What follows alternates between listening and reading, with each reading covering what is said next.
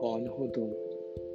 इस कदर नाजुक हो कि हाथ लगने से बिखर जाती हो, और इस कदर मज़बूत हो कि पर्वतों को चीर के नदियों की तरह गुजर जाती तुम्हारी आवाज़ इतनी मध्यम है कि तहजीब को भी तहजीब सिखा दे, और वही आवाज़ जब एक हक की गूंज बन जाए तो जुल्म की चट्टाने तिनके की तरह उड़ा दे। ऐसी ठोकर नहीं बनी जो तुम्हें गिरा सके। फिर भी रोज हाथों से गिरती हो दुआओं जैसी। धूप जैसे तपते हुए हौसले हैं तुम्हारे और खुद नज़र आती हो छाओ जैसी।